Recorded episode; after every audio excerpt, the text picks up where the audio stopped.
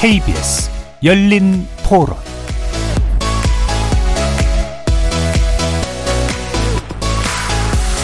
안녕하십니까. KBS 열린토론 정준희입니다. 어떻게 그 정부에 있는 사람들이 국민들의 그 정서나 아픔을 모르고 다음에 어떻게 책임을 지려고 그렇게 민족적인 문제를 갖다가 건드립니까? 우리가 먼저 이렇게 풀고 가는 것도 좋고, 이제 대한민국도 OECD 국가에서 경제 10위권으로 크게 나라가 됐으니까 이 시점에서는 과거는 과거대로 묻어두고 새로운 미래로 나가야 되지 않을까. 정당한 배상, 사과, 그거는 민족의 자존심인데 크게 잘못된 걸 생각하고요. 강제징용 때문에 힘들어졌던 분들은 정말 억울하고 정말 이 나라를 믿고 살 수 있을까라는 생각이 들지 않으실까요? 일본이 밉다고 해서 계속 미워할 수도 있는 것도 아니고 또 저희가 전략적으로 많이 관계를 해야 되는 것, 그런 의미 때문에 앞으로 이걸 계기로 해서 조금 더 좋아지지 않을까, 그런 기대감을 갖고 있습니다. 강하게 나갈 수 있을 때는 강하게 나가야 될 거라고 생각하거든요. 뭐 어려운 문제긴 한데 그래도 좀 더 잘 해결했으면 좋지 않았을까? 거리에서 만나본 시민들의 목소리 어떻게 들으셨습니까? 정부가 지난 6일 발표한 제3자 변제 방식의 일제 강제동원 피해자 배상 문제 해법안을 두고 피해자 측이 강하게 반발하고 있어서 향후 추진 과정에 난항이 예상되고 있습니다. 피해자 측은 피해 당사자가 원하지 않는다면 제3자 변제가 불가능한 것이 우리 민법의 법리라면서 정부안의 철회를 요구하고 나섰는데, 이에 정부는 미래지향적 관점에서 한일 협력은 불가피한 사안이므로 피해자 설득을 위한 적극적인 노력을 기울이겠다고 합니다. 잠시 후 두 분의 전문가 모시고 일제 강제동원 배상 해법안 관련 불거진 쟁점들 살펴보면서 바람직한 한일 협력 관계를 위해 선행적으로 취해질 조치들에 대해서 논의해보는 시간 갖겠습니다. KBS 열린 토론 지금부터 출발합니다. 살아있습니다. 토론이 살아있습니다. 살아있는 토론, KBS 열린 토론.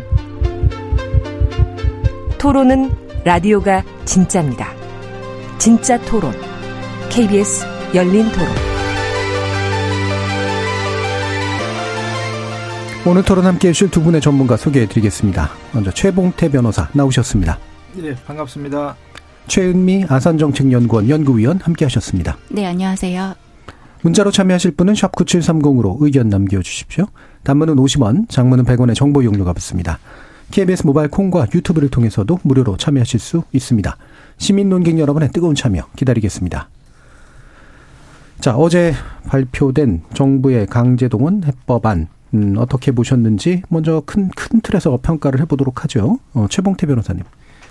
예, 저는 그 정부 발표를 보면서 조금 이게 착각을 했는데, 이 어떻게 조선총독부에서 이런 발표를 하고 있는 게 아닌가, 이 잠시 그 착각을 했습니다. 네. 왜 그러냐 하면은 이 법리적으로 봐서도 지금 우리 정부의 그 방식이라는 것이 그 타당하지 않고 맞지 않고요. 그다음에 이제 두 번째로 이게 국민 정서에, 네, 아주 정면으로 지금 반합니다. 또 이런 그 해법을 내놓음에 대해서 일제 피해자 간에 극심한 분열이 지금, 네, 조성이 될 거거든요. 그래서 이게 이제 결국은 정부의 그 해결 방법이라고 하는 것을 간단하게 요약을 하게 되면은 한국 기업들의 그 돈을 뜯어가지고 지금 일본 전범 기업들의 그 책임을 가볍게 해주겠다는 거 아닙니까? 네. 그러면 이게 우리 일제 시대 때 지금 일본의 그 전쟁 참여했던 그 기업들을 돕기 위해 가지고 집집마다 집에 들어가서 솥단지를 이렇게 뺏들어오고, 네, 이렇게 징발했던 그거하고 뭐가 다른 게 있습니까? 네. 그래서 저는 도대체 한국 정부가 해법을 발표를 하려면 한국 정부답게 해법을 발표해야 되는데, 어떻게 조선 총독부가 낼 그런 해법을 가지고 국민들을 설득하려고 하는지, 예, 도저히 이해하기가 어려웠습니다. 예, 오히려 일본 관점에서 일본 기업에 이득이 되는 방식으로 왜 한국 정부가 해법을 내고 있느냐, 아주 강하게 이제 비판을 해 주셨네요. 자, 그럼 최은미 위원님. 네. 해법 관련해서 이제 평가를 하기 전에, 오기 전에 굉장히 많은 고민을 하고 왔습니다. 예. 그럼에도 불구하고 와서 이제 조금 감정 빼고 제가 생각하는 바를 좀 말씀을 드리고 싶어서 용기를 많이 내고 나왔고요. 예. 관련해서 이제 질문 주신 부분 관련해서 말씀을 좀 드리자면 과제가 굉장히 많이 남기는 했지만 불가피한 선택이었다라고 생각을 하고요. 여론의 지지를 분명히 받을 수 없는 방안이라는 부분에 대해서 이제 저도 충분히 공감을 하고 있고 어려운 선택이기는 했는데 이렇게 할 수밖에 없는 이유가 있지 않았을까라는 예. 생각을 좀 했고요.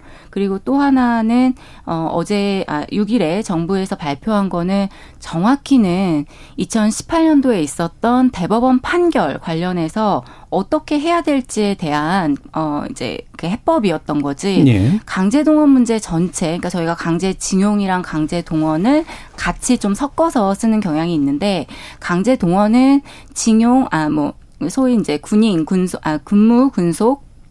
그리고 노무 그리고 위안부 문제까지 포함을 하는데요. 예. 강제동원 문제 전체를 이렇게 하겠다라는 게 아니라 대법원 판결을 받은 세 건에 대해서 이렇게 하겠다라는 거를 이제 발표를 한 거라서 예. 조금 이제 오해가 많이 있다라는 생각이 듭니다. 그래서 말씀드린 것처럼 과제가 분명히 많이 있기는 했지만 대법원 판결 문제에 대해서는 어떻게 해결을 해야 된다라고 하는 방안을 제시한 거다 이렇게 생각을 합니다. 예. 자, 그러면, 이 부분도 간단히 먼저 좀 짚고, 뒤에 이야기 좀 진행했을 텐데요. 그럼 최은미 위원님, 일본이 지금 반응을 어느 정도 하고 있지 않습니까? 거기에 대해서 간단하게 좀 평가해 주실까요? 사실 일본에서 이제 박진 장관이 발표를 한 이후에 하야시 네. 외무대신이 발표를 했고, 그리고 저녁에 이제 기시다 총리도 관련해서 언급이 있었는데요. 사실 저희 쪽에서 볼 때는 굉장히 부족하죠. 그러니까 네. 계승한다 정도만 나왔기 때문에 사죄라는 부분에 대해서는 굉장히 좀 부족했다라고 평가를 하고 있고요. 저희가 이 부분에 대해서는 6일에는 그렇게 얘기를 했지만 한일 정상회담도 있고 다양한 또 앞으로 예. 만날 수 있는 기회들이 있기 때문에 그때 조금 더 기시다 총리의 입을 통해서 조금 더 구체적인 예. 사죄의 발언이 반성과 사죄의 마음이 더 표현이 돼야 된다라고 생각을 하고 있습니다. 예. 그 부분도 최봉태 변호사님 일본 반응에 대해서 간단하게 먼저 좀 평가해 주시죠. 일본 반응이야 충분히 우리가 예상을 했었던 것이고요. 예. 그래서 이제 문제부터는 우리 정부가 잘못된 부분에 대해서 비판만 해서 될 일은 아니고 예. 어떻게 이제 이런 반성하지 않는 일본 정부나 기업을 상대로 해서 이 문제를 갖다 해결할 것인가 우리가 국민적 지혜를 모아야 되는 것이거든요. 예. 저는 일본 정부가 지금 어떤 의미에서는 굉장히 당황하고 있을 거라고 저는 보고 있습니다. 왜 그러냐면은 이거는 일본 정부가 어떻게 그 원하는 것 이상으로 예. 우리 정부가 그냥 꼬리를 내렸기 때문에 일본 정부 입장에서는 속으로는 이거 뭔가 불안할 겁니다. 아, 이거 지금 어떻게 한국의 국민들이 이걸 도저히 받아들이지 않을 텐데 과연 이런 식으로 해가지고 끝이 날까? 네. 일본 정부도 상당히 아마 불안한 그런 상황이 아니겠나 저는 그렇게 보고 있습니다. 예. 뒤에서도 또 일본 반응 구체적으로 다뤄볼 텐데요. 이게 또 나중에 정부 바뀌면 또 바뀌는 거 아니야? 이런 식의 생각 같은 거 아마 일본이 있는 것 같습니다. 자, 지금 일단 강제동원 피해자 지원단체인 민족문제연구소의 김영환 연구실장을 전화로 모셔서요. 피해자 측의 입장을 정리해서 듣는 시간 마련하도록 하겠습니다. 실장님 연결돼 있죠? 네, 안녕하십니까. 민족문제연구소 김영환입니다. 예. 지금 생존 피해자 3분, 가장 중요한 분들이라고 볼 수 있는데 네. 발표된 정부안에 대해서 상당히 반발하는 입장으로 알고 있습니다. 구체적으로 어떤 네. 이유들인지 말씀 들어볼까요? 예, 어제 양금덕 할머니, 그 다음에 김성주 할머니, 미쓰비시 근로자복지 소송의 원고분들께서 95세의 노고를 이끌고 국회에 나오셨습니다. 딱 한마디 하셨는데요. 자기들이 평생을 걸고 싸워온 이 투쟁에서 바라는 것은 잘못한 사람이 사죄하라라고 하는 것이었고요. 네. 양금덕 할머니께서는, 어느 나라 대통령이냐, 윤석열 대통령은 그래서 엄청 강력하게 내려오라까지 이런 말씀하셨어요. 예. 지금 최 의원님께서 그 사죄에 관련해서 기시다 총리 그다음에 하야시 외무상이 표현했다는 게 부족했다고 말씀하셨는데 최 의원 저랑도 민간협의회 작년에 같이 한 번 정도 참가를 하셨는데 민간협의회 결론도 최소한의 사죄와 지금 참여 가야기업 전범기업에 지금 참여해야 한다는 쪽으로 의견을 모았다고 알고 있습니다. 그런데 실제로 이분들이 요구하는 사죄 배상이라고 하는 것이 어제도 외상이나 그다음에 수상에 사죄의 시읒자도 안 나왔습니다. 예. 역대 정권의 내각의 역사인식을 계승한다라는 표현이었는데요. 역대 내각에는 아베 정권도 들어갑니다. 어떻게 그런 것을 근데 한국의 대통령실의 1차장 김태우 차장은 사죄와 반성이라고 평가한다고 이야기를 할 수 있는지 도저히 이해할 수가 없는 것이고, 그다음에 그런 의미에서 할머니들 입장에서는 자신이 이렇게 힘든 때가 없었다라고 말씀하실 정도로 너무나 분노하고 계시고요. 이춘식 할아버지께서도 지난달에 외교부 당국자를 만난 자리에서 분명히 말씀하셨습니다. 100살 넘으셨는데요. 돌아가신 다른 원고분들, 그분들도 사실 양승태 박근혜 정권 때 사법농단 때문에 이 판결을 보지 못하고 돌아가신 거거든요. 그분들에게 떳떳한 결과를 바란다 명확하게 말씀하셨습니다. 그리고 제가 발표 후에 그 가족을 통해서 확인한 바에도 이런 안에 절대로 동의할 수 없다라는 점을 명확하게 밝히셨습니다. 예, 저는 지금 말씀 주신 이 당사자 분들이 굉장히 강한 반발을 하고 있는데, 그러니까 외교부는 사전 조사를 했다면서 이제 피해자의 절반 이상이 긍정적인 답변을 줬다고 했습니다. 이게 기존의 협의 과정에서 뭔가 문제가 있다라고 보시는 것 같은데 어떤 내용으로 판단하시나요? 예, 일단은 외교부가 박진 장관을 발표라고 하는 것이 피해자 절반 이상이 찬성했다 이런 식의 얘기들을 하는데요.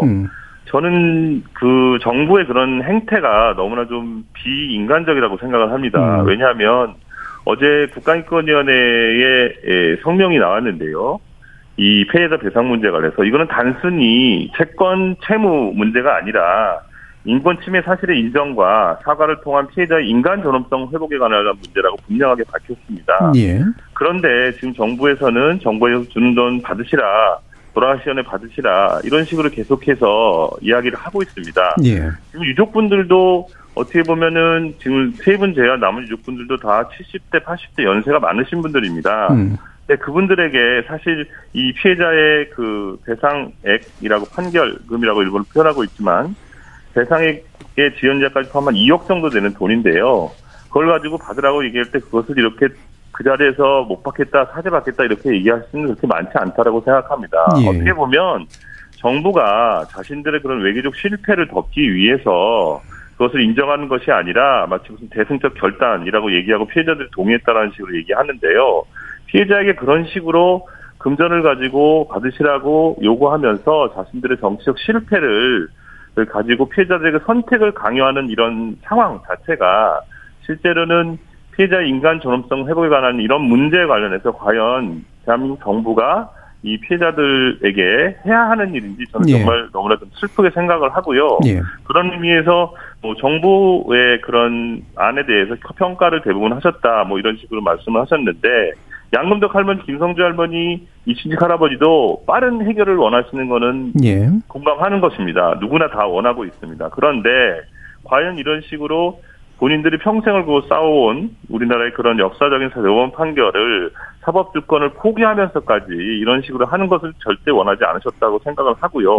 정부에서 몇 명이 찬성하고 몇 명이 반대한다. 그리고 앞으로도 계속적으로 이제 그날부터 피해자들을 개별적으로 만나겠다라고 하고 있는데요. 그런 식으로 피해자들의 선택을 강요하고 금전을 가지고 저는 어떻게 보면은 심한 얘기도 회유라고 생각합니다. 이런 상황 자체가 이 판결의 취지를 전혀 이해하지 못한 너무나 몰 역사적이고 반인권적이고 어떻게 보면 또 반헌법적인 내용까지 있다고 저는 생각을 합니다. 그러니까 배상 문제를 통해서 역사적인 어떤 사죄를 요구한 피해자들에 대해서 이제 돈을 받고 끝낼 거냐 말 거냐라는 문제로 단순하게 회유하고 있다라는 그런 평가를 해주셨는데 두 가지 문제가 좀 있는 것 같아요. 하나는 과연 이제 법적으로 이게 의미 있는 것이냐. 두 번째로 이제 가치의 문제, 역사적 가치의 문제일 텐데요. 일단 법 문제를 좀 의견을 들었으면 좋겠는데 이런 제3자 변제 방식 자체가 채권자가 인정하지 않는 한 법적으로 해결될 수 없는 문제다라는 입장이신 거잖아요. 그 부분에 대한 이야기 좀 들어볼까요? 최봉태 변호사님 거기 계시니까 자세히 설명을 해주시겠지만 한국 정부가 해법으로 제시한 저는 제3자 변제라고 하는 것은 우리 민법 제469조 제1항에서 당사자의 의사표시로 제3자의 변제를 허용하지 아니하는 때에는 가능하지 않다라고 하고 있습니다. 따라서 이 해법에 동의하지 않는 피해자들의 경우에는 한국 정부가 공탁대기 방식으로 채권을 일방적으로 소멸시킬 수 없습니다. 그런데 만약에 재단을 통해서 일방적으로 공탁을 하여 집행사건에 제출하는 등 행동을 한다면 당연히 이 부분에서 공탁의 무효를 확인하는 절차를 진행하실 것이고요. 그래서 저는 이런 과정 자체 정부의 발표 아니라고 하는 것이 제3자 변제라든지 그다음에 병존적 채무에서 지금 금액은 사라졌지만 뭐 이런 식으로 어떻게 보면 정부의 모든 이 정책, 이 문제를 대하는 윤석열 정부의 처음부터의 모든 프로세스가 어떻게 하면 현금화를 막고 피해자들의 철권을 소멸시킬 것인가에 집중되어 있다고 생각을 하거든요. 예. 그런 의미에서도 저는 대단히 심각한 문제가 있다고 생각을 합니다. 어떻게 하면 이 판결을 정신을 이해할 것인가, 일본에게 외교적인 설득을 해서 그 가해 기업들이 판결을 이행할 수 있도록 요구하는 것이 아니라 처음부터 이 대법원 판결이라고 하는 것이 일본 측이 얘기하는 대로 국제법 위반이라고 하는, 김태우 차장도 그런 얘기 했습니다. 예, 예. 그런 인식 하에서 어떻게 하면 채권을 소멸시킬 수 있을까라는 궁여지책으로 나왔다고 생각을 하는데요. 예. 네, 그렇기 때문에 또 그런데 이 내놓은 3자 변제 방법 자체도 동의가 없으면 할 수 없다라고 하는 부분에 있어서 저희들은 이 동의하지 않는 피해자들의 그런 부분에서도 법률적으로 대단히 문제가 많다 이렇게 생각합니다. 예, 또 향후 법률적으로도 대응이 아마 나설 것으로도 짐작이 되는데, 그렇다면 마지막으로 네. 피해자 지원단체로서 어떤 활동을 계획하고 계시는지 짧게 한번 들어볼까요? 저희들은 기본적으로 이 정부 안에 반대하는 분들에 관해서 지금 대법원에서 계류되어 있는 현금화에 관한 절차를 신속히 진행할 것을 대법원에 촉구할 예정입니다. 예. 대법원이 사실은 사법농단에 책임이 있습니다. 5년 동안의 시간을 끌었는데요. 지난 7월 26일 그 외교부가 민간협의하는 과정에서 외교적 협력을 하고 협상을 하고 있으니 실제로는 현금화를 지연시켜달라는 의견서를 제출한 바가 있는데요. 이 의견서 자체도 사실은 사법농단 과정에서 양승태 대법원이 불법적으로 만든 그런 규칙을 활용해서 외교부가 예, 예. 사실은 이런 것을 제출해서 현금화를 막아버렸습니다. 이건 저희들 신뢰관계 파탄 났다고 생각하고 도저히 있을 수 없는 일이라고 생각을 하는데요. 예. 그런 부분에 대해서 저희들은 현금화를 빨리 이 결정을 내리라고 요구를 할 것이고요.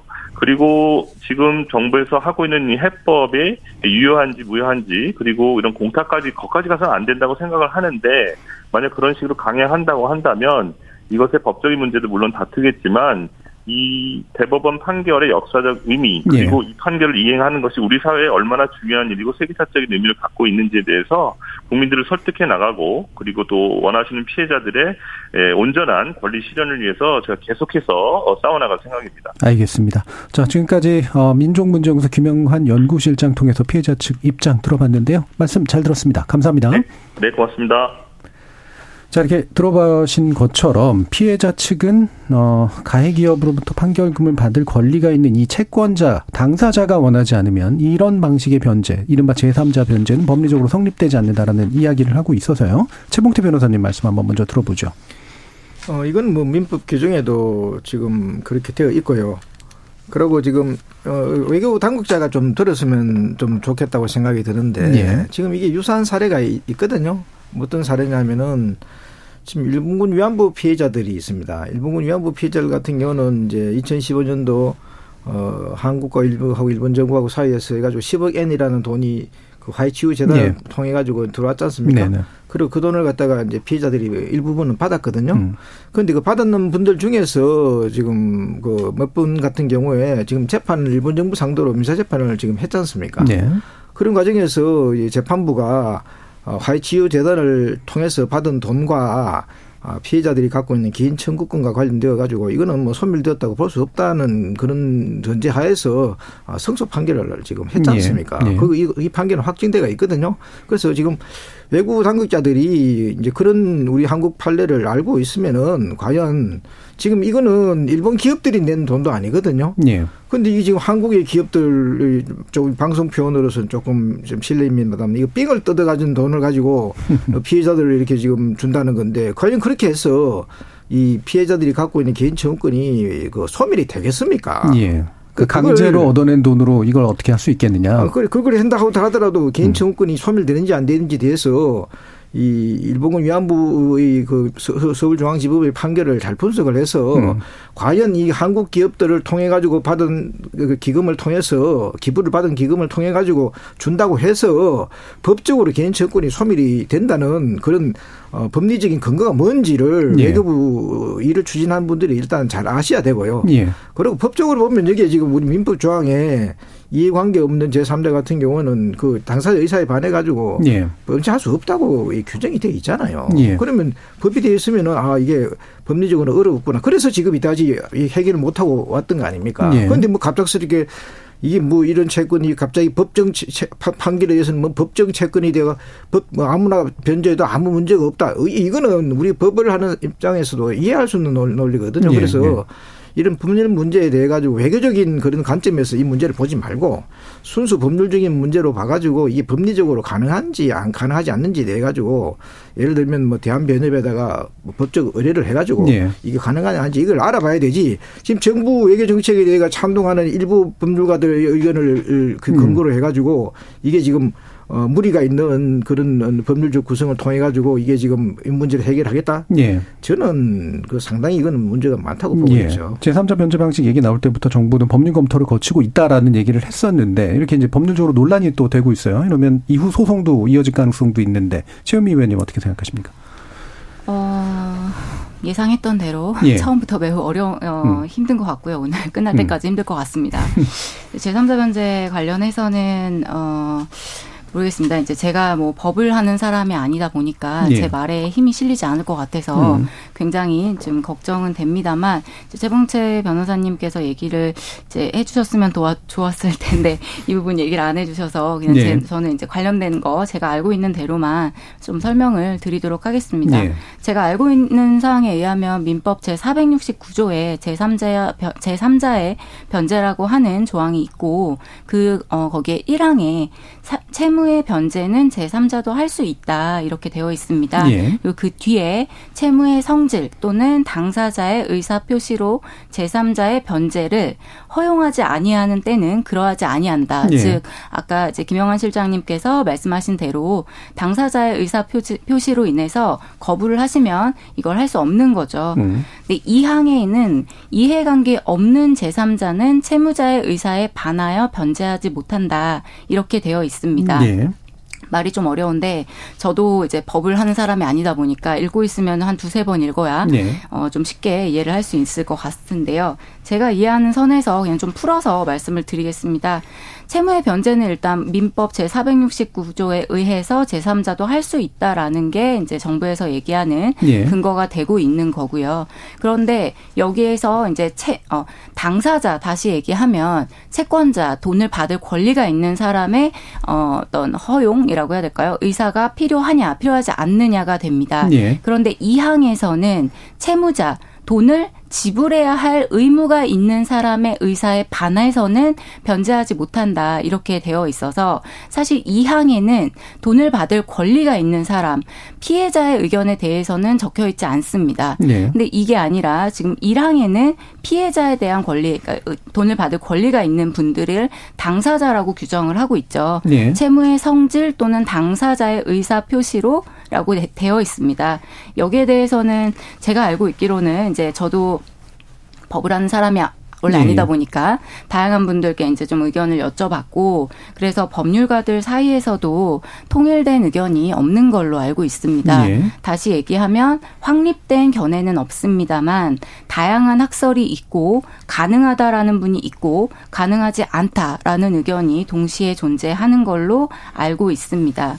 그런데 채무의 성질 또는 당사자의 의사표시라고 할 때 당사자가 누구냐인데 당사자는 당연히 채권자 와 채무자가 되겠죠. 돈을 받을 권리가 있는 사람과 돈을 지불해야 할 의무가 있는 사람 이 두 사람의 권리 그 의사 표시가 다 필요한 거냐라고 할 때는 이제 계약의 경우에는 그렇다고 합니다.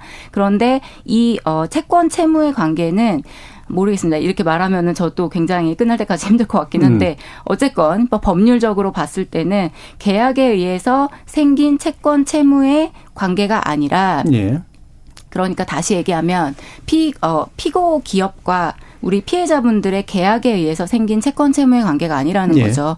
법의 판결에 의해서 생겨나게 된 채권 채무의 관계라는 거고 그래서 이제 법정 채권이라는 용어가 나온 걸로 알고 있습니다.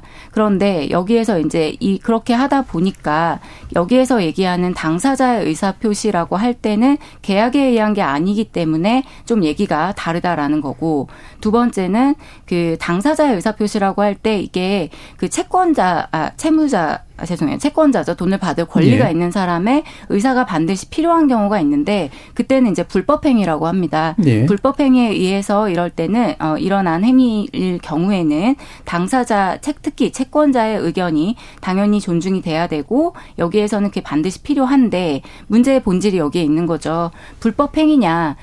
대법원 판결에서는 불법행위라고 규정이 되어 있습니다. 우리가 생각할 때도 당연히 불법행위 맞습니다. 그 대법원 판결을 보면 이제 식민지 지배에 대한 너무 불법성을 좀 약간 꼬여 있는 것 같은데요. 얘기를 명확하게 하는데요. 좀 정리를 하시면 어떨 것 같으세요? 어떤 부분에 대해서? 그러니까 이 부분이 그러니까 결국 법률 해석에 따라서 달라지는 부분이다. 법률 해석이 여러 가지로 있다고 알고 있고 저는 그래서 사실 이 부분을 최봉태 변호사님이 말씀을 해 주시길 바랬는데 그 얘기를 안 하시고 그냥 다른 얘기만 하셔가지고.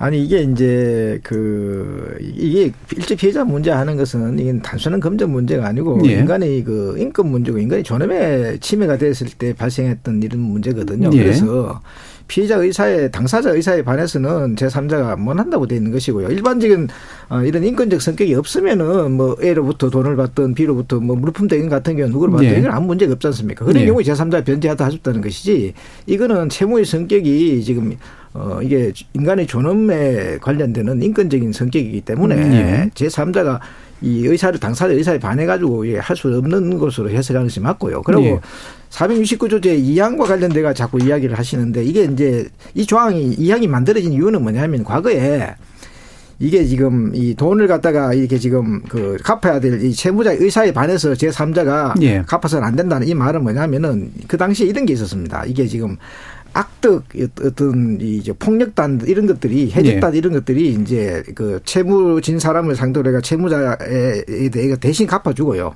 채권자에 갚아주고 이게 노예로 끌고 갈 수가 있거든요. 너 지금 내가 대신 너를 갖다가 채무를 변제해 줬으니까 구상권이 생겼으니까 구상권을 내가 이게 지금 제대로 이렇게 대체를 못하면 너 노예로 끌려가가지고 팔고 막 그랬거든요. 그렇기 때문에 채무자를 보호해주기 위해 가지고 채무자 의사에 반해서 변제할 수 없다 이런 조항이 생긴 건 맞아요. 맞는데 지금 이건 같은 경우에는 보세요. 이 건 같은 경우는 지금 일본 기업들이 이게 지금 한국 정부라든지 한국 재단을 통해서 갚아달라고 이야기한 적이 있습니까?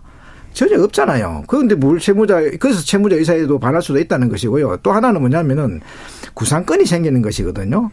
대신 이 갚아주면요. 예를 들면 이 여기로 이제 정부에서는 재단이 이제 그런데 그러면 이 재단이 대신 갚아주고 이 미쓰비시라든지 일본제철을 상대로 해가지고 엄청난 이 구상권을 행사할 수가 있는 거 아니에요. 예를 먹일 수 있다는 거예요. 그럼 여러 가지 부분에서 국가 권력을 배경으로 해가지고 이래 반성하지 않는 기업으로서는 한국 내에서 어떤 행위도 못하도록 여러 가지 규제 걸쳐 할 수 있으니 그럴 경우는 채무자가 반대를 할 거 아니에요. 나는 차라리 이 힘없는 이 일제 피해자들한테 이거 지금 이 감는 낫지 그 구상권을 행사해가지고 항상 나를 갖다 더 압박을 가할 수 있는 재단이라든지 한국 정부가 나서는 건 반대하겠다. 오히려 일본 기업에게도 문제가 될 수 있다. 일본 기업이 훨씬 더 불안하죠. 그런데 지금 한국 정부가 이 뭐 구상권을 행사를 마치 안 할 듯하게 한데 그거는 지금 현재는 뭐 그런 이야기하는 것 같습니다만은 과연 우리 국민들 정서상으로 이 구상권을 행사하지 않는 재단이라든지 정부 과연 이 지탱할 수 있을까요? 그러니까 이게 법적으로 어디가 더 옳으냐의 문제를 오늘 판결할 건 아닌 거고요. 우리가 또 사법부도 아니고 일단 한쪽에서는 이게 이제 법리적으로 해석의 여지가 있기 때문에 이후에 법적 다툼의 여지는 분명히 있는 것 같고 거기서 어느 일방이 이제 법적으로 옳다 그르다의 문제는 어느 판단을 내리긴 어려울 것 같은데 문제는 이게 그래서 계속해서 뭐가 남는다는 거잖아요. 법적으로도 뭐가 남고 마음으로도 뭐가 남고 과연 이게 이제 해결 과정의 첫 문으로서 이제 적합한 방식이냐 이 부분이고요. 그 중에 하나가 이제 아까 이제 그 당사자들도 얘기가 나온 건데 왜 피해자 간에 서로 다른 의견을 가진 쪽 그래서 하나는 돈을 받겠다 하나는 안 받겠다 이런 식으로 결국 대결 구도가 되느냐 이 부분에 대한 이제 불만과 우려가 있단 말입니다. 이 부분 어떻게 보시는지 최은미 의원님 먼저 말씀 주시죠. 저도 사실은 제가 오늘 용기를 낸 거는 이 부분 때문에 냈다고도 말씀을 드릴 수 있을 것 같은데요. 일반적으로 저희가 이제 그렇게 생각을 하고 있죠. 피해자분들께서 반대를 하고 계신다. 맞죠. 상존하고 계시는 피해자분들 세 분께서 모두 반대를 하고 계시기 때문에 그 부분에 대해서는 뭐 저는 이견은 없습니다. 그런데 이 대법원 판결 관련해서는 정확히는 이제 14분의 원고분이 계시고 그리고 피해자 기준으로 해서 15분이시고 소송에서 이제 하다가 돌아가신 분들이 계시기 때문에 그 권한을 승계받은 분들까지 해서 32분 전후로 계신 걸로 알고 있습니다. 네. 그런데 이분들이 갖고 계시는 이 의견이 당연히 다를 수 있다라고 보고요. 네. 그게 피해자분들의 어떤 대결 구도라고, 그러니까 32사람이 당연히 한 가지 의견을 내야 된다라고 저는 생각하기는 좀 어렵거든요. 네. 그러면 대법원 판결, 그러니까 지금 정부안에 대해서 찬성하시는 분이 계시고 반대하시는 분이 계시는 거는 저는 글쎄요, 이걸 대결 구도라든지 갈라치기라든지 그렇게 보기보다는 너무 당연한 결과 생각이라고 봐요. 그러니까 오히려 이걸 원하는 분들은 해결해 주는 거 아니냐. 네네. 예. 그런데 문제는 이걸 원하는 분들을 위해서 목소리를 내시는 분은 아무도 없으시거든요. 예. 그리고 오히려 그분들의 권리가. 네. 예. 반대하시는 분들을 위해서 목소리를 내시는 분들이 굉장히 많기 때문에 오히려 찬성하시는 분들의 목소리가 그 반대하시는 분들의 목소리에 이제 묻히는 게 좀 많이 안타깝고 좀 속이 상해서 욕을 먹을 걸 각오를 하고 네, 나왔습니다. 예, 뭐 그 부분도 굉장히 중요한 부분이죠. 예, 그래서 이게 대결 구도라기보다는 오히려 묻힌 목소리에 대해서 정당한 평가를 하는 거다라고 의견 가질 수 있을 것 같은데 최봉태 변호사님 어떠십니까? 그런데 이제 최은미 선생님께서 지금 이야기를 하시는데. 예. 이게 이제 첫 시작 단계로 이렇게 시작을 해서 나중에 이제 재판하지 못한 분들이라든지 뭐 군인 군속들이라든지 이런 부분까지 다 포괄적으로 해결하는 첫 창구가 된다 그러면은 뭐 이렇게 피해자 간의 큰 분열이라든지 이런 것들은 안 생길 수도 있겠죠. 왜냐하면 재판해가지고 고생하신 분들에서 먼저 구제해 주는 거니까. 그런데 제가 생각하기로는. 아마 한국 정부는 이 강제 집행 관련되는 부분만 털면은 또 일제 피해자들한테 냉담할 가능성이 많습니다. 왜 그러냐면 보세요. 지금 1인당 한 2억 정도 지금 지급한다는 거 아니에요? 그러면 한국의 진상규명위원회 신고한 사람 한 22만 명이거든요. 예. 그러면 22만 명 곱하기 2억을 계산하면 44조 원이거든요. 예. 한국 정부가 44조 원을 들여가지고 이 일제 피해자 문제를 해결할 그런 정도의 용기가 있습니까? 지금 한국에 뭐 피해자들이 일제 피해자만 있는 게 아니잖아요. 예. 수많은 피해자들이 있는데 그런데 그런 피해자 다 제쳐놓고 우리 일제 피해자를 위해 가지고 44조 원을 들여가지고 순차적으로 피해자를 구제해 주겠다. 그래 구제해 주면 피해자 사이에 큰 갈등이 아련하죠. 그런데 제가 봐서는 이게 40억으로 이 문제를 끝내겠다는 거 아닙니까? 그러면은 분명히 더 이상 일을 하지 않을 가능성이 많거든요. 그러면은 제가 제일 걱정한 게 일제 피해자들 사이에서 엄청난 분열이 날 거예요. 예. 그 왜 그 지금 그런 짓을 한국 정부가 그렇게 하면 안 되죠. 예. 그래서 아마 이제 특별법 제정에 관련된 얘기도 나오는 것 같은데요. 최은미 위원님 어떻게 판단하세요? 마찬가지로 이제 저는 어디까지나 그 6일에 발표된 박진 장관의 그 해법 안에는 세 건, 대법원 판결 3건을 어떻게 할 것인가에 대한 것이 담겨 있다고 보고 말씀하셨던 어떤 우려에 대해서는 충분히 저도 공감을 하고요. 이걸 통해서 나머지 그 다른 수많은 그런 피해자분들에 대해서는 외면해선 안 되겠죠, 당연히. 그게 특별법의 제정으로 가는 어떤 이유일 것 같다라는 생각도 하고 있습니다. 그래서 우려하시는 부분 충분히 공감을 하지만 정부에서 저희 이렇게 얘기하니까 정부 대변인가 근데 그건 아니지만 확실한 거는 대법원 판결 관련한 정부 입장이었다라는 거지 강제징용 문제 혹은 강제동원 전체를 이렇게 하겠다라고 얘기한 거는 아니기 때문에 일부를 전체인 것처럼 이렇게 생각을 하면 안 되지 않을까 그렇게 생각합니다. 뭐 2부에서 이 부분 좀 더 그 미래 관련된 논의를 좀 해보고요. 1부에서 일단 이거는 좀 짚고 가야 되니까 아까도 이제 최봉태 변호사님께서 지속적으로 얘기해 주시는 게 책임을 안고 있는 피고기업들이 아무런 요동도 안 하고 심지어는 이미 한우청구권 협정을 통해 책임 다 했다라는 입장인데 이 부분이 사실 굉장히 크잖아요. 그런데 무슨 일본 기업들이 책임을 다 해요. 지금 일본 기업들 거짓말하면 안 되는 거거든요. 왜냐하면은 지금 이게 미쓰비시라든지 일본제철 같은 경우는 한 번도 피해자들에 대한 책임을 이해한 바가 없고요. 지금 보세요. 지금 일제시대 때 침략전쟁을 할 때는 전쟁에 적극적으로 가담해가 막대한 이득을 봤죠. 그리고 전쟁이 끝나고 난 뒤는 전쟁 때 고생했다고 해서 일본 정부로부터 막대한 보조금을 받아서 또 이득을 봤죠. 65년 한일협정 때는 플란트라든지 기기를 팔아가지고 또 이득을 봤죠. 삼중으로 이득을 본 적은 있지만 언제 한번 일본 기업들이 피해자를 위해서 돈을 낸 적이 있습니까? 뭘 일제시대 때 그런 잘못을 저질러 놓고 무슨 본인들이 무슨 책임을 다해요. 그러니까 일본 기업들은 아직 한 번도 이 피해자들에 대해 가지고 어떤 책임을 진 적은 없다. 이렇게 지금 사죄 관련되는 부분에도 지금 무슨 오부치 김부중 선언이 담화를 개성한다는데, 아니 그거는 개성하는 건 개성하는 거지만 무슨 사죄를 해야 할 일본 기업들이 그거하고 무슨 상관이 있습니까? 예. 그러니까 일본 기업들은 세 번에 걸쳐 가지고 이득은 본 적은 있지만은 한 번도 세금을 이행하지 못했는데, 지금 전쟁이 끝나고 난 뒤에 냉전일 때는 권리관 주장을 못하다가 냉전 끝나가지고 기집지집 늦게 미루던 과제가 이제 해결한 마당에 예. 한 번 정도 이게 지금 이 피해자들이 책임지라는데 뭘 일본 기업들이 이걸 뭘 한다는 말입니까? 예. 자, 일본 기업들이 일본 정부의 눈치를 보는 것도 좀 일부는 있었던 거로 아는데 초기에는. 근데 지금은 이제 되게 어떤 면에서 강경한 입장인 거잖아요. 어떻게 판단하십니까, 최은미 의원? 일본 기업 구체적으로 얘기하면 이제 피고 기업 신일본제철 네. 미쓰비시 중공업인데 잘못했고 어제가 6일 같은 경우에도 분명히 사죄 표명이 저는 있었어야 된다고 봅니다. 네. 그게 이제 강제징용에 대해서는 인정을 안 하고 있기 때문에 그 부분에 대한 법적 성격까지는 얘기를 못 하더라도 최소한이라도 피해를 입으신 분들께 정말 사죄를 마음으로 드렸어야 된다라고 생각을 하고요. 그게 바람직한 거고 그게 기업 이미지를 위해서도 저는 당연히 필요한 거라고 생각을 하는데, 근데 그러면 왜 우리의 그 해법 안에서 그 피고 기업이 빠졌냐 예. 이 부분이 이제 문제가 되겠죠.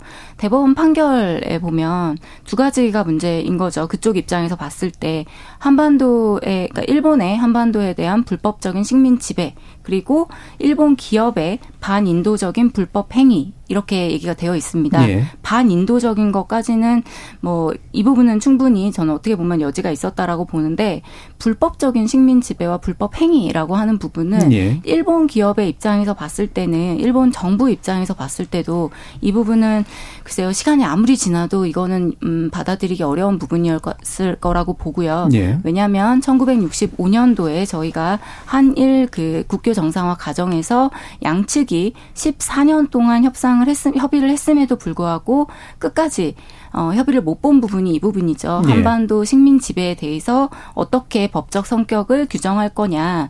한국은 당연히 불법이라고 봤고 일본에서는 당연히 합법이라고 보고 있습니다. 네. 그렇기 때문에 이 부분이 서로 양측 간의 이해가 다른 채로 소위 이제 저희가 어그리 투 디서그리라고 하죠. 네. 이해가 다른 채로 서로의 이견을 존중한 채 그대로 이제 사실상 봉합을 한 건데, 이 문제가 대법원 판결에서 명시가 됐단 말이죠. 네. 우리 입장에서 보면 당연한 거지만 일본 입장에서 보면은 당연히 틀린 거기 때문에 안 되는 거기 때문에 사실상 이걸 가지고 협의를 할 수 있는 여지가 조금도 없었다. 그리고 앞으로 아무리 시간이 많이 지나도 이 부분에 대해서는 협의의 여지가 없다. 그렇기 때문에 한국 정부에서 결국에는 여론의 이런 반대를 무릅쓰고 결단을 내린 게 아닌가 예. 그렇게 생각을 합니다. 그렇다면 아무리 놔둬도 일본 기업들은 인정하거나 사과를 안 할 듯겠네요. 사과는 했어야죠. 돈도 안 내고. 사과를 하고 이 법적 성격에 대해서는 인정하기 어려웠을 거라고 보고요. 예. 그거는 저희가 이게 왜 이렇게 빨리 하냐, 혹은 더 이렇게 천천히 해야 되는 거 아니냐라고 하는데,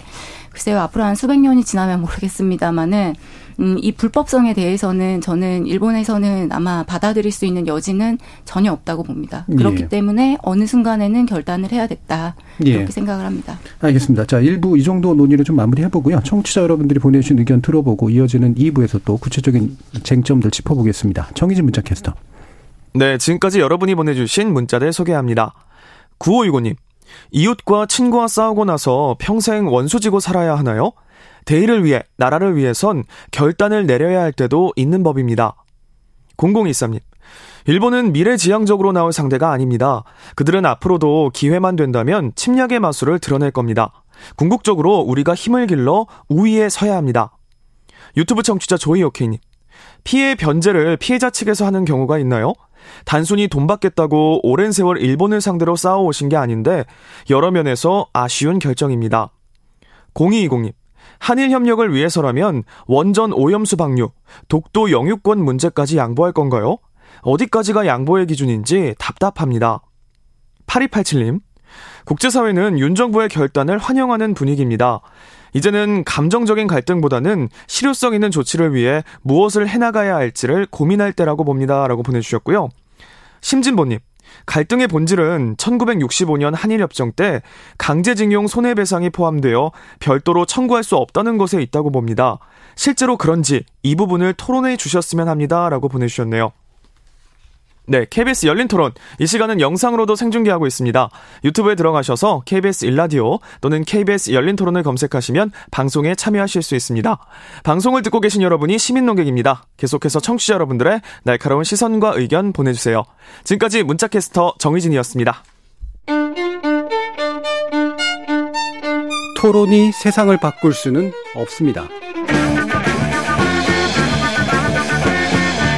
하지만 토론 없이 바꿀 수 있는 세상은 어디에도 없습니다.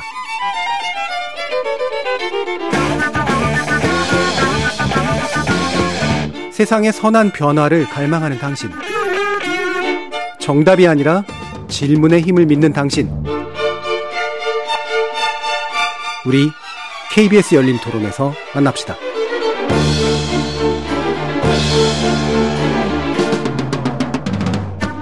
KBS 열린토론 2부 최은미 아산정책연구원 연구위원 그리고 최봉태 변호사 두 분과 함께 과연 한일협력의 실효성이 이후에 가능해질 것인가, 어떤 부분들을 신경 써야 되는가라는 것을 중심으로 좀 논의를 해보도록 하겠습니다. 지금 우리가 하나 좀 일단 짚어가면서 좀 봤으면 좋겠는데요. 아까 이제 우리 정부의 해법 중에 경제적인 관점에서 봤을 때, 그러니까 해법의 결과로 경제적인 활성화를 기대할 수 있다, 이제 이런 얘기를 이제 많이 했는데, 실질적으로 이 부분이 얼마나 중요하면 실제로 기대가 된다고 보시는지 한번 최봉태 변호사님 의견 주실까요?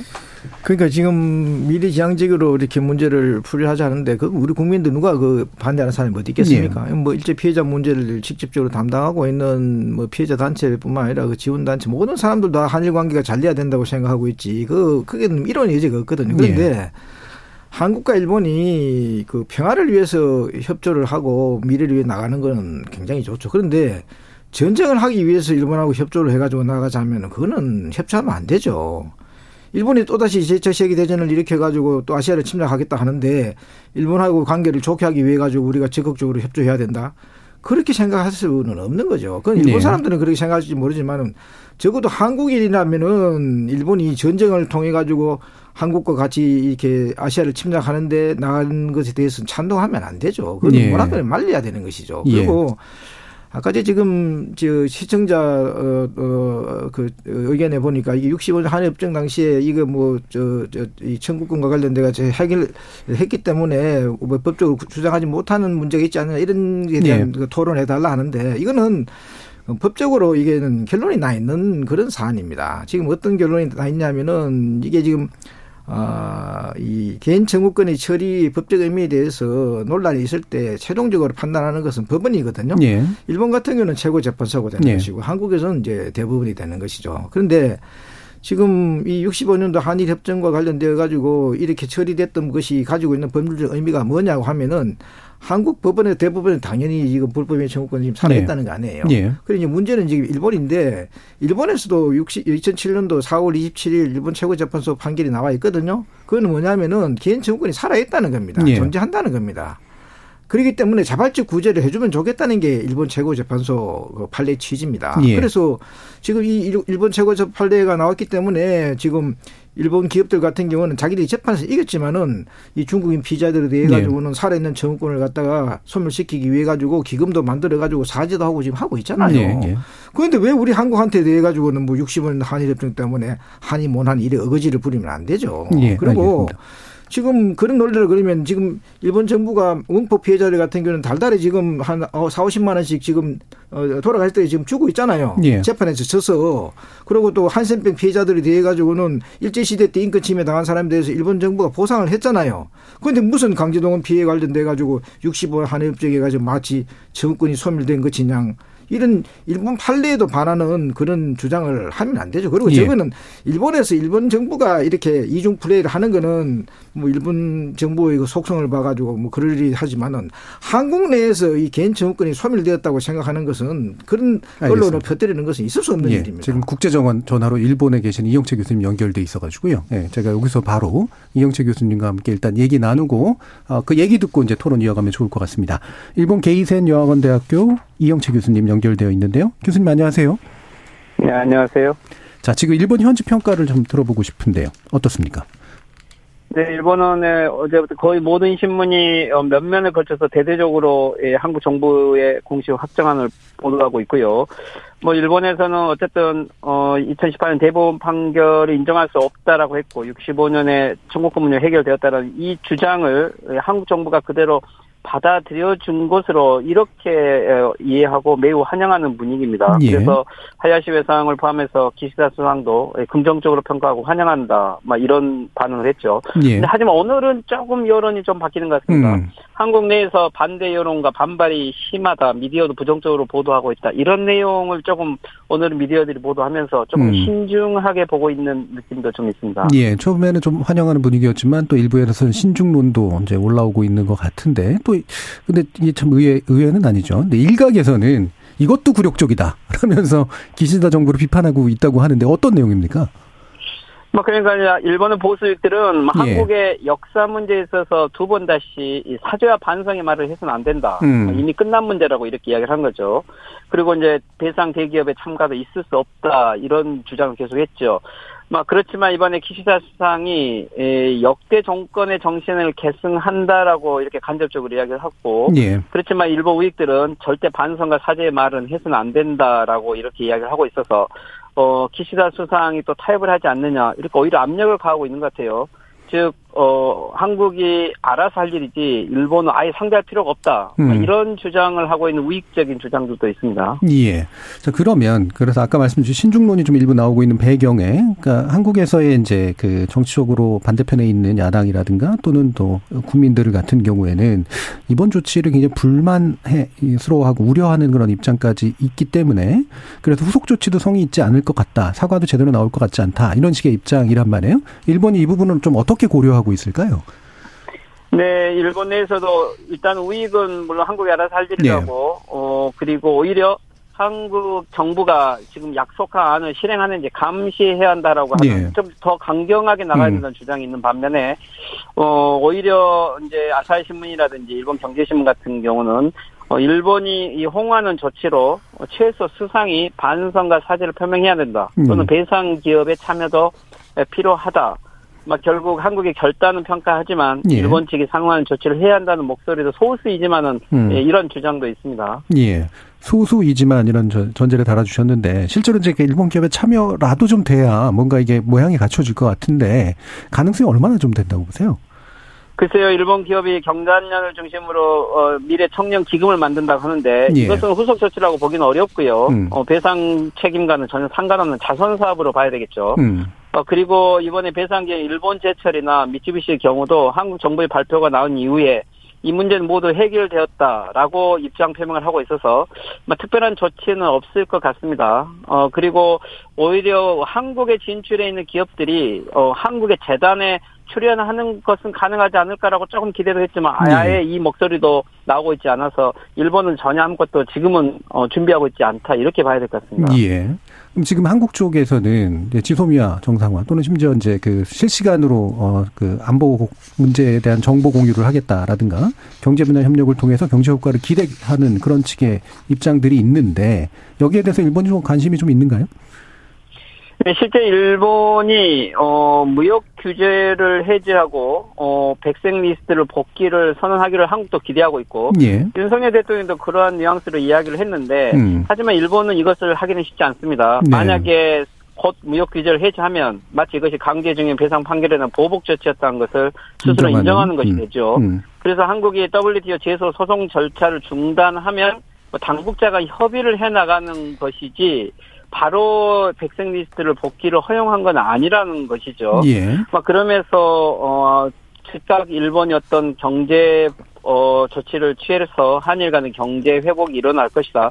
이것은 한국의 기대이지만 일본은 그렇게 보고 있지 않은 것 같습니다. 예. 자, 그럼 마지막으로 지금 뭐 정상외교라든가 이런 것들이 좀 활성화될 거라고 또 한국 측은 기대를 하고 있는데 일본의 분위기는 어떻습니까? 네, 물론 기시다 정부도 윤석열 정부가 협력해서 한일 관계 개선 및 한일 협력을 강화하는 것에 관심은 있죠. 예. 하지만 기시다 정권 같은 게 아베 전 수상을 지지한 강경파들의 지지 기반 위에 서 있고요. 지금 현재 낮은 지지율이기 때문에 기시다 정권에게도 한국에게 양보할 여지가 별로 없습니다. 오히려 일본 강경파들이 이 한국을 무시하니까 오히려 외교적 성과를 얻었다. 예. 자찬하고 더 강경하게 한국을 물어붙일 것을 요구하고 있는 거죠. 한국에서는 한일 정상회담도 기대를 하고 있는 것 같은데 일본에서는 지금 한일 정상회담이 바로 열린다는 이런 것은 그렇게 보도는 나오고 있지 않습니다. 네, 알겠습니다. 지금까지 일본 게이센 여학원대학교 이영채 교수님으로부터 말씀 들어봤습니다. 감사합니다. 네, 수고하십시오.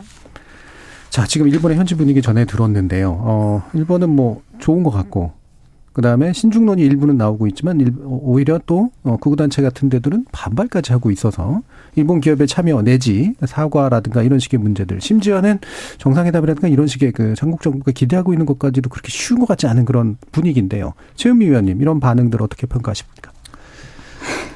네, 일단 뭐 현지에서 또 그러시다고 하니까 매번 어려운데 이런 게 예. 저도 이제 업무를 이쪽으로 하다 보니까 저도 같이 체크를 하거든요. 근데 이제 어떤 시선으로 보고 어떤 부분을 조금 더 이렇게 보느냐에 따라서 의견이 달라질 수 있을 것 네. 같아요. 네. 제가 보는 거랑은 느낌은 조금 다르고요. 뭐 요미우리나 뭐 니케이 신문이나 아사히 야마 이 정도로 말씀 좀 드릴 수 있을 것 같아요. 예. 산케이 신문 같은 경우는 지나치게 극우적이고 예 그러다 보니까 이제 나머지 기사들을 조금 봤을 때 굉장히 조심스러워하는 느낌은 있거든요. 예. 그러니까 뭐 예를 들면 일본이 이겼다 이런 게 아니라 한일 관계 정상화를 위해서 진전을 한다 이런 식의 이제 뉘앙스들이 나오고 있어서 굉장히 모르겠어요. 언론에서는 우선은 좀 조심스럽게 쓰는 것 같다라는 느낌은 있었고요. 표현 예. 하나하나가 굉장히 신중했고 그리고 한일 정상회담 이건 팩트 관련된 건데요. 정상회담 관련해서 먼저 보도한 거는 일본 쪽이죠. 예. 교도통신하고 NHK에서 보도를 했고요. 물론 극우 관련해서 이제 말씀해 주신 대로 일부에서는 굉장히 안 좋게 봅니다. 예. 심지어 계승한다라는 말밖에 안 했는데 그거 가지고도 뭐라고 하는 예. 그런 상황들이 있는 거는 사실입니다만 말씀드린 대로 이제 일부이고 저도 이제 그것 때문에 이제 내용을 좀 체크를 했습니다. 했을 네. 때 다수의 분들께 여쭤봤을 때 전체 기류라고 보기는 좀 어렵다. 물론 없다고 말할 순 없지만 그게 전체 기류는 아니고 조심해야 된다라는 부분. 그러니까 조심이라고 하는 거는 뭐 아시는 분들은 뭐 예. 지금 저희가 사실 일본한테 뭘 요구하고 있는 부분은 없기 때문에 일본에서 이 부분을 뭐 환영하지 않을 이유는 없어요. 사실은. 예. 그렇지만 일본에서도 뭔가 해야 된다라고 하는 목소리는 분명히 나오고 있다. 그리고 그게 소수이라고 보기는 좀 어렵다. 예. 그렇게 말씀드리고 싶습니다. 그럼 최병태 변호사님 보시기에 뭐 듣기도 하셨고 일본이 어느 정도까지 후속 조치가 가능할까? 그리고 후속 조치가 나올까? 예, 이런 부분에 대해서. 거기 해야죠. 예. 이제 이게 한국과 일본의 이 갈등의 본질이 뭐냐 하면은요. 이 지금 징용자 배상 판결의 본질은 뭐냐면 원래는 미쓰비시라든지 일본제철에서 이게 지금 한국 판결 나면 다 따르기로 했습니다. 예. 그 일본제철 같은 경우도 주주총회 때 한국에서 판결 나면 어떨까? 아니 그럼 판결 판하면 예. 따라야 되지 어떻게 합니까? 해서 주주총회에서도 논의가 됐거든요. 당시로는 그랬죠. 미쓰비시 예. 같은 경우에도 지금 사죄 의사도 표시도 했고 그다음에 돈도 얼마를 내놓겠다도 이야기를 했고 예. 단지 그 명목으로는 이게 뭐 장학기금으로 하면 좋겠다 뭐 이런 식으로 이렇게 피해자 사이에서 10년 전에 다 그렇게 예. 협의가 됐었거든요. 그런데 이렇게 한국 판결하면 따르면 될 거 아닙니까? 그런데 왜 이렇게 따르지 않느냐 하면은 제3자인 일본 정부가 중간에 예. 끼어들어가지고 이 일본 기업들이 자발적으로 구제를 못하도록 만드는 게 그게 본질인 거거든요. 예. 그러면 일본 정부를 상대로 해가지고 우리 정부가 해야 될 거는 뭐냐면 너희들 왜 자발적으로 구제하려고 일본 기업들을 갖다가 방해를 하느냐. 일본 정부는 물러서라. 이렇게 이야기를 해야 되죠. 그리고 만약에 물러서지 않으면은 일본 정부를 상대로 우리가 사용할 수 있는 카드가 얼마나 많습니까? 예. 뭐 우리 일제 피해자들의 유골 문제라든지 그다음에 뭐 우편재건 문제라든지 그다음에 원폭 피해자 문제라든지 일본 정부가 꼼짝을 못할 수 있는 카드들이 많이 있잖아요. 사할리 문제라든지 뭐 그런 걸 가지고 일본 정부를 압박에 들어가야 되는 거지. 지금 일본 정부 때문에 발생한 문제를 갖다가 마치 한국 대법원 판결 때문에 이런 문제가 발생한 걸로 착각을 해가지고 이 지금 이 나서다 보니 이런 말도 되지 않는 해법을 한국 정부가 내고 있는 겁니다. 예. 최은미 위원님 보시기에 어떤 식의 뭐 일단 기다려서 좀 확인해 보자라고 하는 입장이신데 그래도 이제 이게 받아들일 정도가 나와야 되잖아요. 예. 어떤 정도가 기준으로 좀 삼으면 좋겠다고 생각하십니까? 아까 말씀드린 것처럼 글쎄요. 저는 문제의 본질을 이제 어렵네요. 저는 법적 대법원 판결에 관련해서 받아들일 수 있는 여지가 전혀 없고, 이게 결국에는 청구권협정과 관련된 거고, 아까 질문도 있으셨는데 청구권협정 범위에 들어가는 거냐. 개인의 청구권에 대해서는 청구권협정에서 이야기를 명확하게 하지 않았습니다. 그러다 보니 그 논란의 그 여지가 좀 남았죠. 이 부분에 대해서는 일본에서도 개인 청구권이 소멸되지 않았다라고 얘기를 했고요. 다만 행사할 수 는 없다라고 얘기를 했습니다. 행사 여부에 대해서 한국과 일본의 그 판단이 다른 거죠. 그러다 보니 이제 문제의 본질은 저는 청구권 협정이라고 보는데 이제 저랑 이제 보시는 기준이 좀 다르셔서 이 부분은 말씀을 드리고 싶었고요. 그럼에도 불구하고 이제 미쓰비시 중공업과 신일본제철이 아무것도 안 하는 거는 저는 안 된다라고 생각을 하고요. 그럼 뭘 할 수 있겠냐라고 할 때는 우선은 지금 얘기가 나오는 게 그 기금 관련된 얘기가 나오죠. 물론 이게 배상이랑 직접적으로 관계가 있다고 보기 어렵습니다. 근데 배상과 직접적으로 관계가 없다면 그렇게 이제 미쓰비시나 신일본제철에서는 얘기를 할 텐데요. 뭐 이 부분은 좀 이제 해석의 여지가 좀 남는 거죠. 어떤 식으로 볼 거냐. 그 원고분들한테 직접적인 판결금은 드리지 못하더라도 조금 더 큰 차원에서 예를 들면 말씀하셨던 어떤 피해자분들 관련해서 유족사 사업이라든지 기림 사업이라든지 얼마든지 저는 이런 역사적인 문제에 대해서 같이 다룰 수 있다고 보거든요. 그런 거에 대한 좀 노력이 필요하다고 보고 여기에서 기업은 조금 더 적극적으로 그리고 주도적으로 나서는 게 맞다. 그렇게 하지 않으면은 이렇게까지 그 한국과 일본이 노력하고 있고 한국이 특히나 이렇게 큰 반발을 직면하면서까지 하는 거에 대한 이유가 전혀 없다. 그렇기 때문에 일본제철과 미쓰비시 중공업은 할 수 있는 최대한을 해야 된다. 그렇게 봅니다. 그러면 뭐 그걸 굳이 이제 확정된 기준까지는 아니라도 사과 의사 표명이나 아니면 어떤 식으로든 뭔가 기금을 내든 모든 방식으로 돈을 뭔가 출연하는 그런 것들은 있어야 된다. 예를 들면 그 이제 뭐 K단렌의 그 제가 제일 우려하는 게 이건데 K단렌의 신일본제철과 미쓰비시 중공업이 이제 가맹 그 회사인 거죠. 그런 가맹 기업이다 보니까 그렇기 때문에 이제 이 기금에 참여를 했다. 이거는 저는 전혀 안 된다고 생각을 하고요. 새로운 기금을 마련을 한다면 이 두 기업이 적극적으로 나서야 된다. 그리고 그 기업 그 기금을 가지고 운용을 할 때 그 프로그램을 저희가 지금 뭐 돈이 없어서 일본 못 가고 그런 건 아니잖아요. 그런 게 아니라 정말 미래 어떤 이제 한국 과거에서 미래를 잇는 그 노력을 정말 열심히 기울여야 된다라고 생각을 하고 있습니다. 아까 2012년도 얘기 잠깐 해주셨는데 2010년부터 2012년도까지 미쓰비시 중공업과 피해자분들이 직접 협상을 하셨죠. 16번을 하셨고 그때와 비교해서 지금은 확실히 후퇴된 건 맞습니다. 그런데 대법원 판결 이전의 얘기였기 때문에 이전과 이유를 동일하게 하기는 어렵다고 봅니다. 그거는 아무래도 식민지배의 불법성에 관련된 얘기고 기업이 불법행위를 저질렀다라는 거를 인정을 해야 되는 상황인데 저희야 당연하지만 저쪽에서도 당연히 그건 아니라고 보기 때문에 근데 그 부분에 약간 이해가 안 되는데 이미 판결이 그러니까 재판이 진행되고 있던 중이었었잖아요. 그러면 법적인 문제들은 이미 있었던 거고 뭔지 알고 있었던 거고. 그 당시 최고재판소에서 이제 판결이 내려졌지만 그때도 식민지배의 불법성을 얘기한 거는 아니었죠. 근데 이게 지금 이게 자꾸 이제 한국에서 오해가 있는데 지금 이게 일제 피해자의 문제를 해결하는 방법은 간단합니다. 어떤 간단하냐면은 일본 정부나 일본 기업들이 자기 나라 일본 최고재판소 판결을 존중하면 이 문제가 해결이 되는 거예요. 한국 판결 따르라면 자존심이 있어서 따르겠습니까? 그러니까 우리가 일본을 상대로 할 때는 한국 판결 나서니까 따르라는 그런 식으로 나서는 안 되고요. 그러면 일본 사람들 마음을 잃어버립니다. 너희들 최고재판소 판례를 존중해주면 안 좋겠느냐. 너희들이 중국 피해자들에 대해서는 승소했지만 최고재판소 판결을 따라가지고 기금도 내고 사죄도 하고 유도도 불러가지고 위령비도 씌우고 이렇게 추도하고 있지 않느냐. 그런데 왜 똑같은 우리 한국 피해자들에 대해서는 하지 않느냐. 이거는 좀 한국을 너무 우습게 보는 거 아니냐. 이렇게 살살 달래야 되는 것이거든요. 그리고 지금 이게 자꾸 이게 한국에서는 한일 합방이 불법이고 일본에서는 그걸 인지 안 하기 때문에 이게 그 해결 못 한다고 이렇게 생각하시는 것 같은데 그게 아닙니다. 이거는 식민지배가 합법이고 불법이고 상관없이 일본에서도 지금 그 우리 입장에서 보면은 이게 합법이라는 말이 안 되는 거죠. 말이 안 되는 것이고 일본 최고재판소에서는 어떤 이야기 냐면 식민지 합법이고 불법을 떠나가지고 피해자들이 피해를 입었는 거 이런 부분에 대해 가지고는 구제가 필요하다는 판단을 한 거지 식민지 지배가 합법이기 때문에 한국인 피해자들에 대해서는 청구권이 소멸되어 있으니까 아무것도 하지 마라 이런 판결을 한 적이 아니거든요. 그런데 예, 예. 마치 한국 판결과 일본 사법 판단이 뭐 180도로 다른 것처럼 이제 오해를 하시는데 그러지 않습니다. 그래서 우리가 이 문제를 해결할 때는 한국 사법부 판결과 일본 사법부 판결의 같은 점은 무엇이고 다른 점은 무엇인지 예, 그리고 예. 같은 점을 기반으로 해가지고 이 다른 점을 어떻게 좁힐 것인지 이렇게 해결하면 되는 것이거든요. 그런데 예. 개인 청구권이 존재한다는 것은 일본 최고재판소도 인정을 하고 있고 우리나라 대부분도 인정합니다. 그러면 있는 존재하는 청구권을 소멸하기 위해 가지고 일본은 자발적으로 하면 되는 것이고 예. 우리는 하지 않으니까 강제하는 것이니까 가급적이면은 강제하지 않고 자발적으로 일본 정부나 기업이 자기 나라 사법 판단을 존중하도록 우리가 설득을 하는 게 맞죠. 그래야만 예. 해결할 수 있습니다. 예. 근데 이것도 이제 외교적인 문제인데요. 우리 정부가 기대하는 것만큼의 외교적인 어떤 보답이랄까 이런 게 있을까? 대표적으로는 이른바 셔틀 외교, 그다음 정상회담인데 아까 얘기를 들어보면 이제. 불가능할 것도 같다. 또는 아까 이제 최은미 위원 같은 경우는 그래도 다른 목소리가 이제 있다라는 말씀을 주셨어요.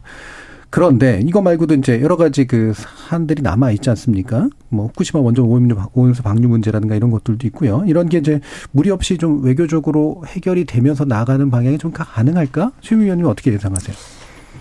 한일 간에는 갈등 사안이 워낙 많기 때문에 예. 이 부분이 뭐 이제 저희가 대법원 판결 3건 관련해서 해결책을 제시했다라고 해서 나머지 뭐 역사 문제들이 그렇게 뭐 쉽게 가기는 좀 어렵다고 보고요.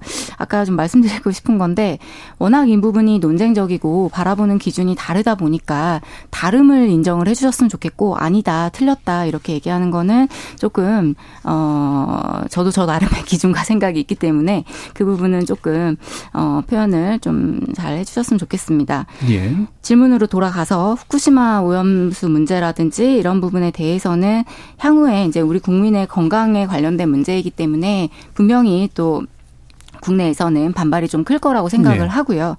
여기에 대해서 저는 뭐 우리 정부에서 확실하게 이야기는 해야 된다라고 봅니다. 지금 네. 사실 기조는 굉장히 명확하죠. 과학적 근거에 기반해서라고 이야기를 하는데 이 부분을 지금 못 믿는다는 거죠. 결국에는 일본 정부가 저희에게 그만큼의 신뢰를 주지 못했기 때문에 과학적인 근거가 나오고 있음에도 불구하고 그 부분이 부족하다라고 얘기를 하고 있는 거고요. 그렇다면 조금 더 강력하게 이야기를 하고 일본에서도 조금 더 우리의 신뢰를 얻을 수 있도록 노력을 해야 되는 게 맞다라고 봅니다. 예. 그래서 어려운 부분은 있을 거라고 생각은 들지만 그럼에도 불구하고 이제 지속적으로 노력을 기울여야 된다 이렇게 생각을 하고 있습니다. 예.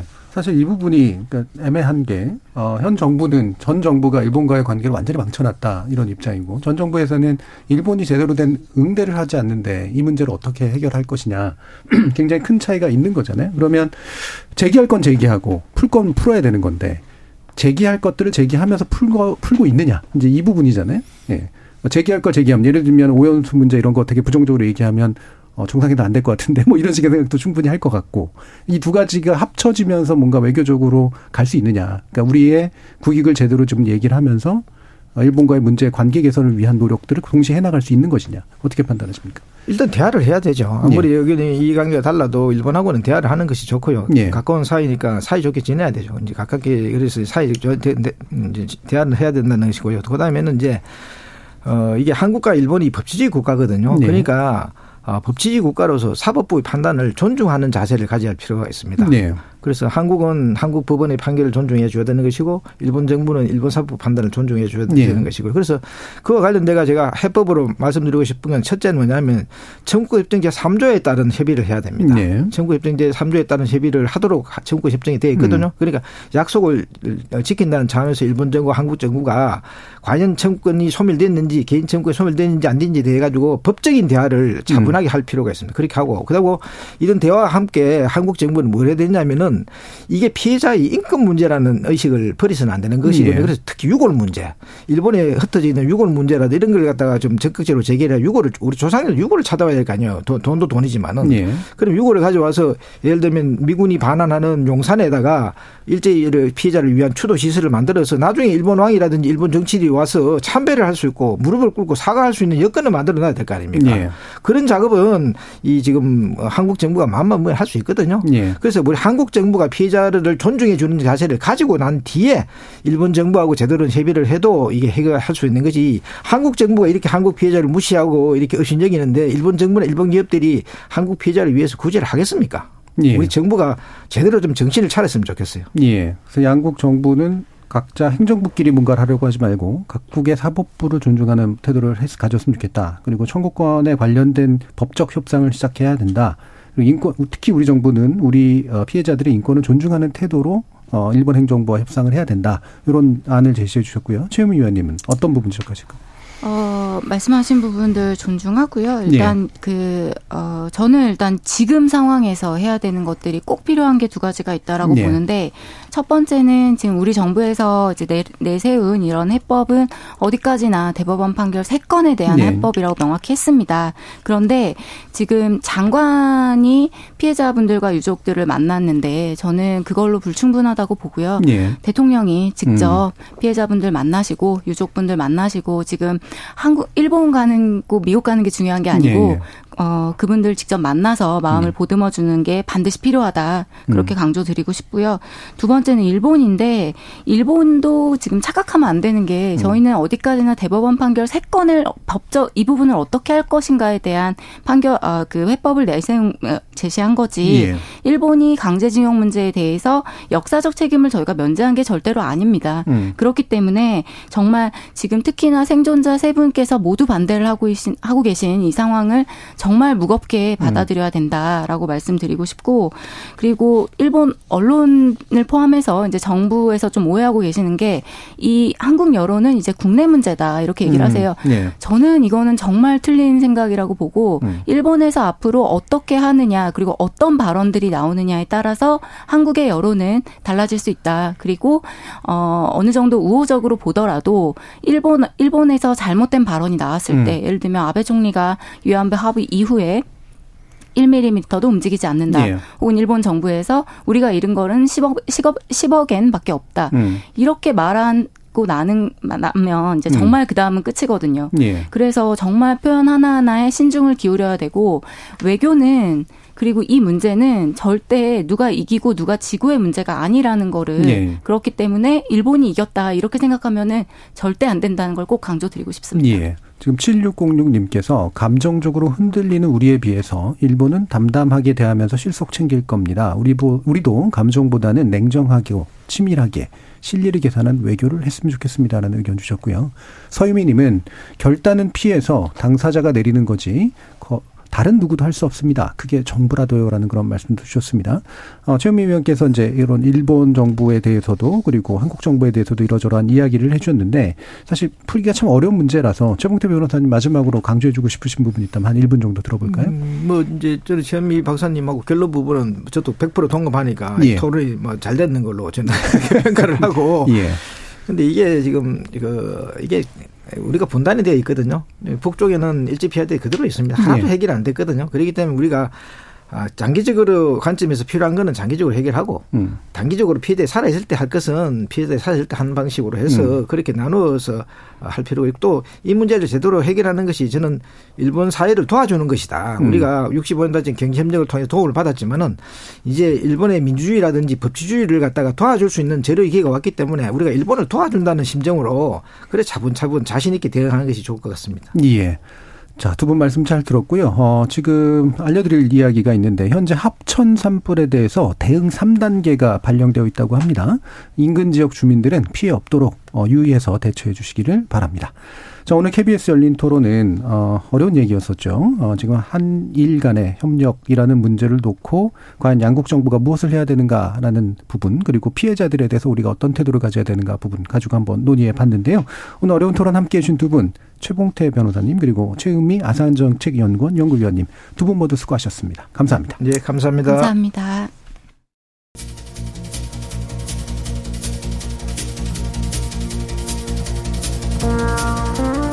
어떤 결단은 당대 평가보다는 후대 평가가 중요하기도 합니다. 그래서 위정자들은 반발이 예상되는 결정을 내릴 때 종종 역사의 평가를 묻겠다고 하죠.